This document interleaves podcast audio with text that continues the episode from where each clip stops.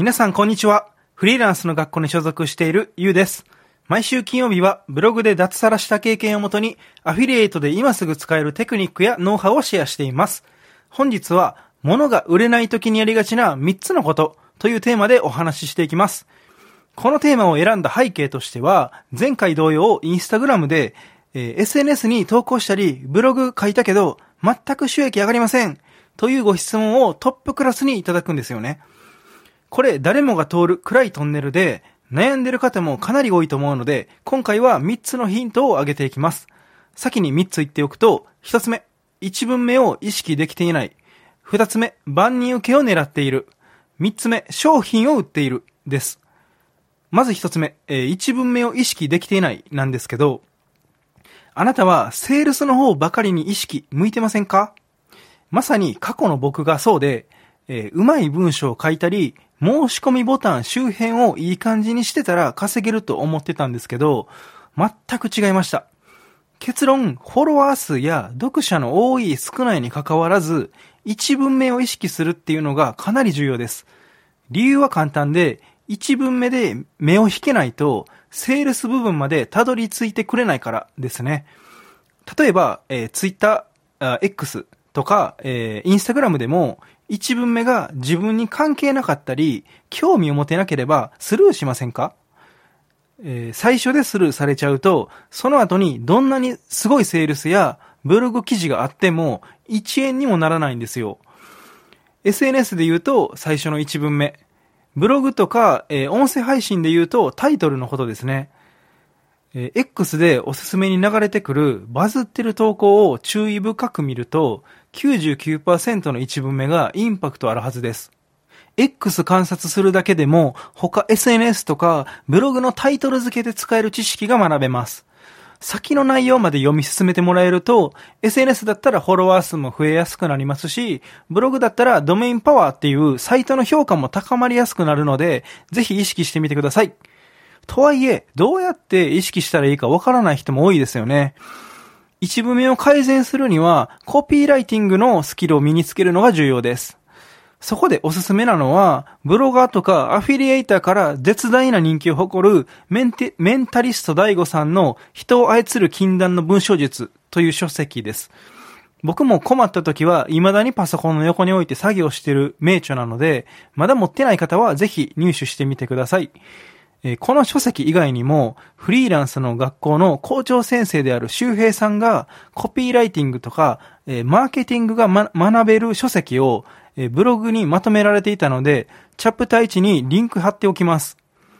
ちなみに、この書籍は、今2ヶ月無料の、え聞く読書、えー Amazon Audible っていうサービスでも楽しめるので、ぜひチェックしてみてください。周平さんのまとめ記事から Audible の申し込みもできます。はい。では、えー物が売れない時にやりがちな3つのことの2つ目ですね。万人受けを狙っているです。これも僕も痛いほど経験したんですけど、ブログでも SNS でもターゲット、つまりペルソナを絞って投稿するのがおすすめです。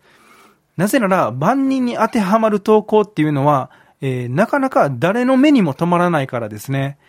例えば、これは過去の僕の例ですが、売れない時は、えー全、全会社員とか、投資をしている全員に向けて発信してま、しちゃっていました。こんな状態だと、全く自分ごとに感じてもらえなくて、全然コンテンツが読まれなかったんですよ。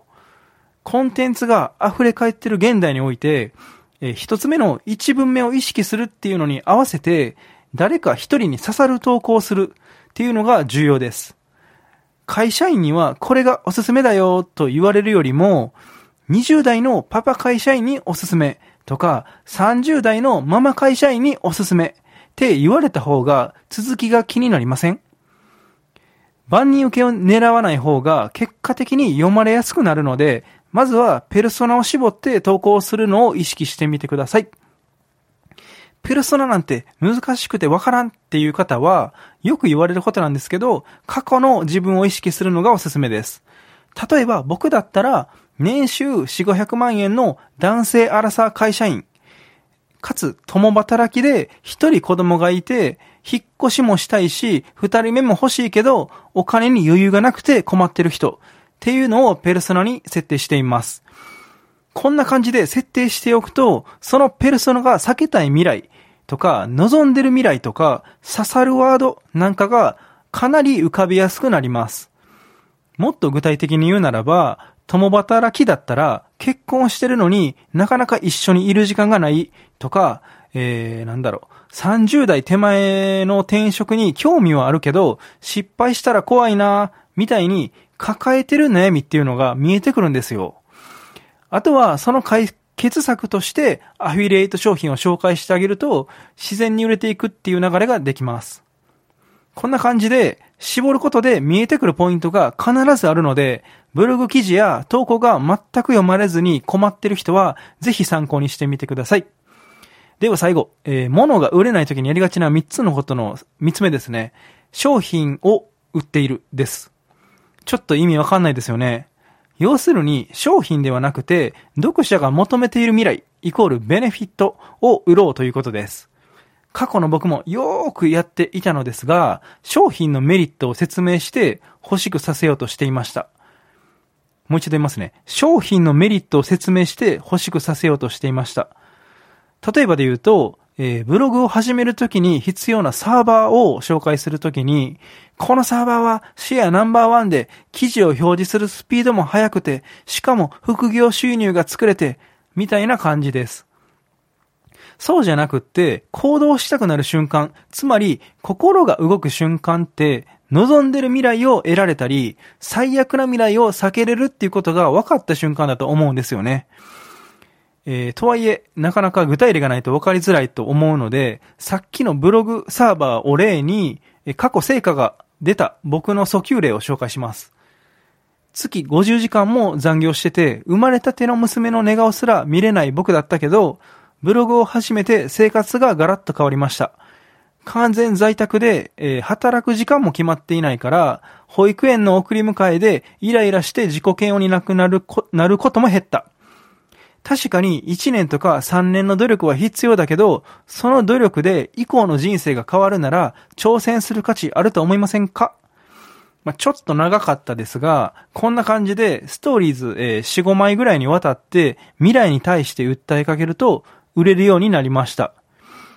まあ、この、なんやろ、保育園の送り迎えでイライラして自己嫌悪になることも減ったとかいうフレーズも、ペルソナを絞ってるからこそ出てきた、うーん、悩みなので、やっぱり絞るのは強いです。まあ、さらに言うと、勘のいい人はお気づきかもしれないんですけど、そのブログサーバーの機能やメリットについては全然触れてないんですよ。それでもリンクはクリックされるし、制約もしたので、どんどん未来に訴えかけましょう。もう一つ、無料登録で〇〇円もらえるみたいなキャンペーンの訴求を例に出すと、例えば、これ、無料登録で1500円もらえるからおすすめです。これも響く人はいると思いますが、それだけじゃなくって、この1500円もらったらどうなるのかまで訴求できるといいですね。ちょっといいランチ食べれましたでもいいでしょうし、子供のこれ買ってあげれましたなんかも響く人はいるはずです。いろんな角度で訴求しつつ、これ反応良かったなっていうデータを自分の中に貯めていくと、別の商品にも応用できるようになります。